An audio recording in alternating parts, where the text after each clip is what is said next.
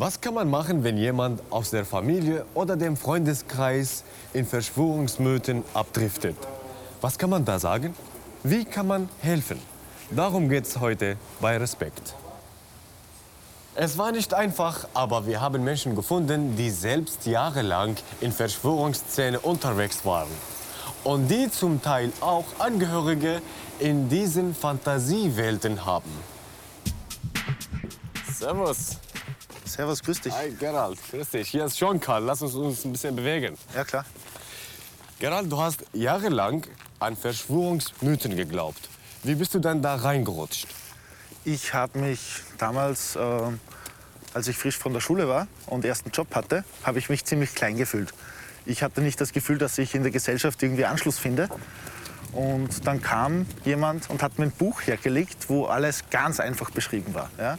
Die ganze komplizierte Welt wurde ganz einfach beschrieben. Ja? Wenn ich da heute zurücksehe, war das fast wie ein Kinderbuch. Äh, aber damals war das so reizvoll, weil das meine ganzen Probleme gelöst hat. Ich hatte das Gefühl, plötzlich die Welt zu verstehen. Also da hast du dich quasi so wohlgefühlt oder anerkannt gefühlt. Das war, äh, ja, ich hatte dann eine Wahrheit, an die ich mich halten konnte.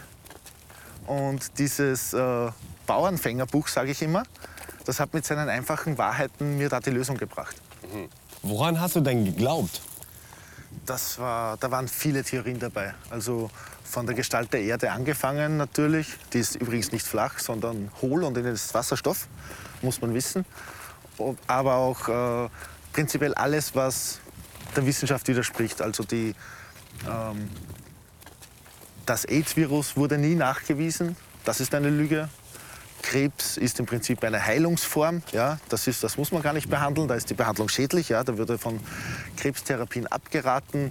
Äh, Mobilfunk äh, tötet Mensch und Bäume und ja, ist hochgefährlich natürlich. Impfung löst Autismus aus. Äh, es gab natürlich auch Außerirdische hinterm Mond und etwas absurdere Sachen. Aber hauptsächlich diese Wissenschaftskritik unter Anführungszeichen, ja, das war so ein ziemlicher Aufhänger für mich. Verschwörungstheorie, Verschwörungsmythos, Verschwörungsideologie. Was ist das eigentlich genau? Und was haben solche Erzählungen alle gemeinsam?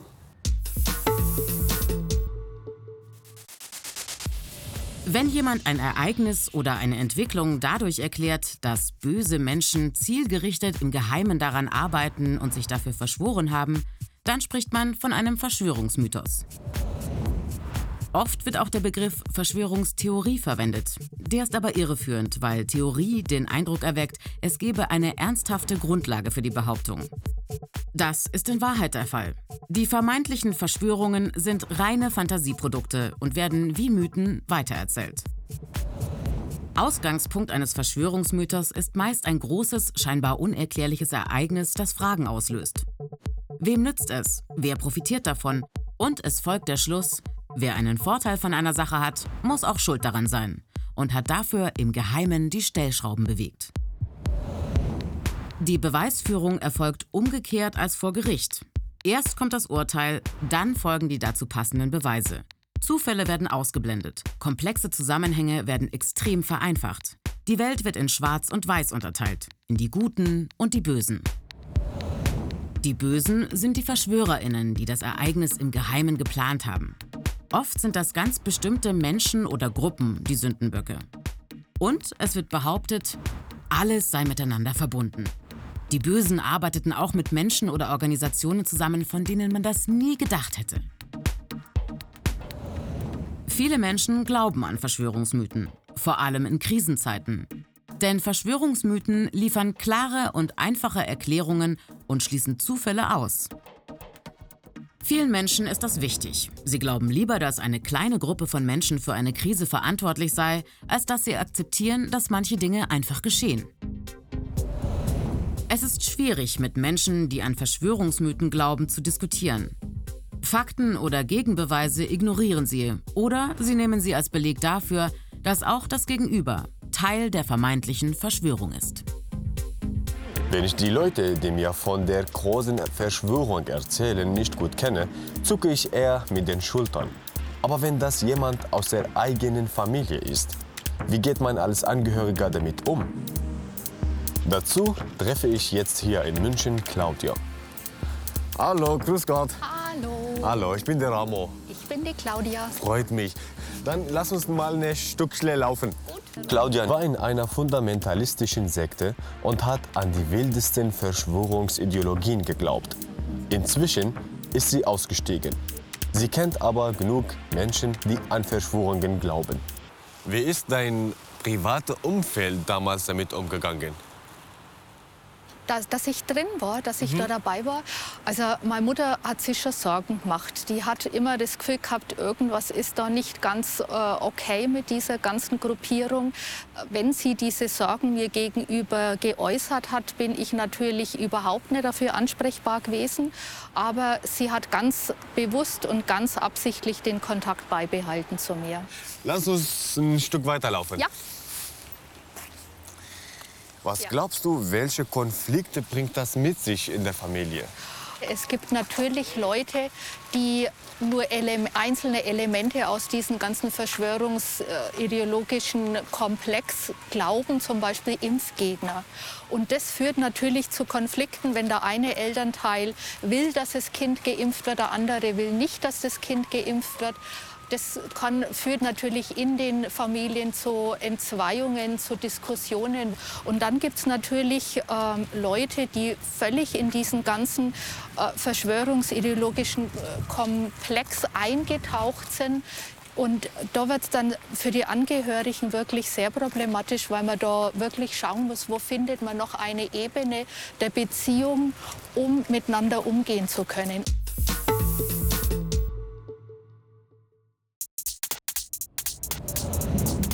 Gibt geheime Mächte, die die Welt steuern. Dieser Aussage stimmen 11 Prozent der Befragten zu. Für eine Studie aus dem Jahr 2020, kurz vor Ausbruch der Corona-Pandemie. 11 Prozent sind fest von diesem Verschwörungsmythos überzeugt. Und weitere 19 Prozent halten diese Aussage für wahrscheinlich richtig. Das heißt, insgesamt 30 Prozent der Befragten glauben an diesen Verschwörungsmythos. Noch ein Beispiel aus der Studie. Zweifel an der Wissenschaft. Die Aussage, der Klimawandel wird durch den Einfluss der Menschen verstärkt, halten 8% der Befragten für wahrscheinlich falsch oder für sicher falsch. Offene Türen für Verschwörungsmythen auch zum Thema Corona. Im Frühjahr 2020 glauben über 14 Prozent an eine Corona-Verschwörung. So das Ergebnis einer Umfrage. Alle Einkommens- und Bildungsschichten sind bei den Verschwörungsgläubigen vertreten. Auch alle Altersgruppen. Vor allem die 35- bis 44-Jährigen mit 18 Prozent. Die über 65-Jährigen eher weniger. Ein Hauptgrund für das Glauben an die große Verschwörung? Angst vor Kontrollverlust in Bezug auf das eigene Leben. Die meisten Verschwörungsgläubigen, 18 Prozent, gehören dem untersten Viertel aller Einkommensschichten an, 9 Prozent dem höchsten. Ähnlich bei den Bildungsabschlüssen. Knapp 19 Prozent haben einen Hauptschulabschluss, gut 10 Prozent einen Hochschulabschluss.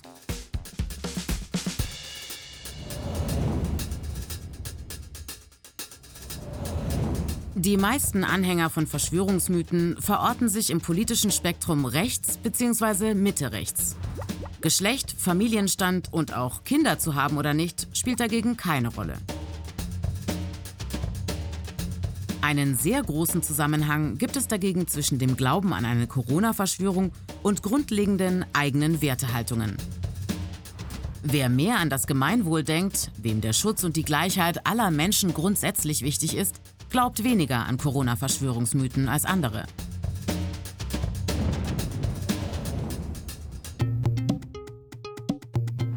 Ein weiterer wesentlicher Faktor ist die Mediennutzung.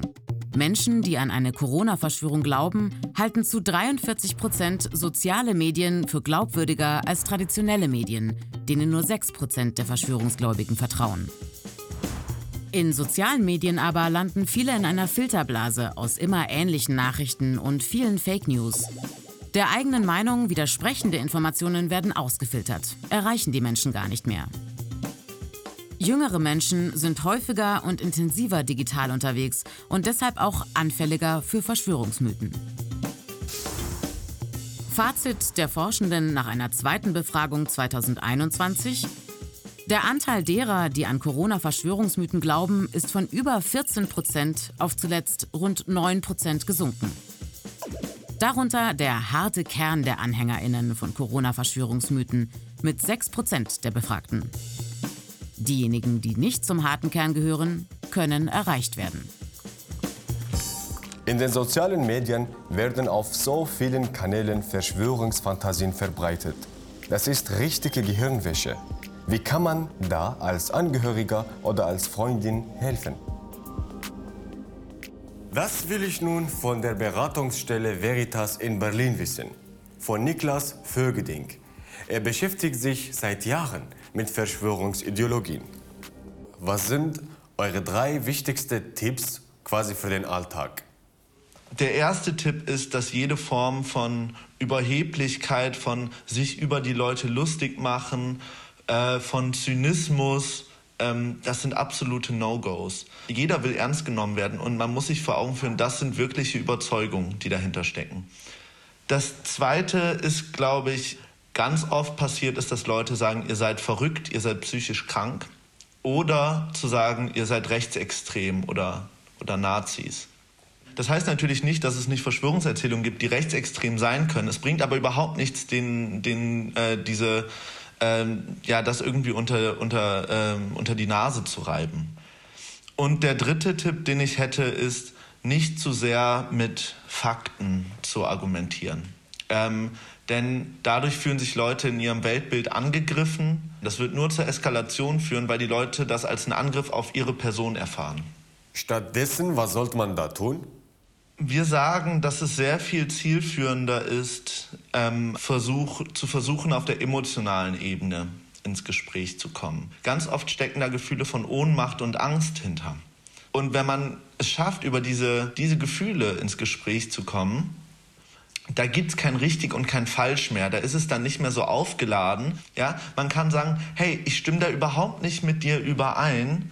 Ähm, mich interessiert aber, wie es dazu kommt, dass du das glaubst. Das heißt, Kontakt halten ist wichtig? Kontakt halten ist aus der Perspektive total wichtig, dass es Leuten die Möglichkeit gibt, ähm, den Weg aus den Verschwörungserzählungen rauszufinden. Gleichwohl muss ich dazu sagen, es ist jedem selbst überlassen. Ich verurteile niemanden moralisch, der sagt, ich kann das nicht, das macht mich kaputt. Mir tut es nur besser, wenn ich den Kontakt abbreche. Auch das ist okay. Vielen Dank, lieber Niklas.